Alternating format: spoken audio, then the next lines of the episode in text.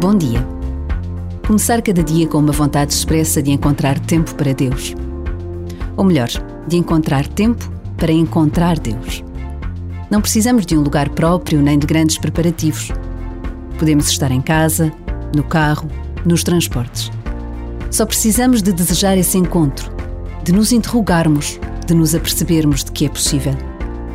Pode ser uma conversa, um pedido que nos inquieta, um agradecimento que nos enche o coração. Por vezes, basta a pausa de um minuto para o fazermos. E Deus está conosco.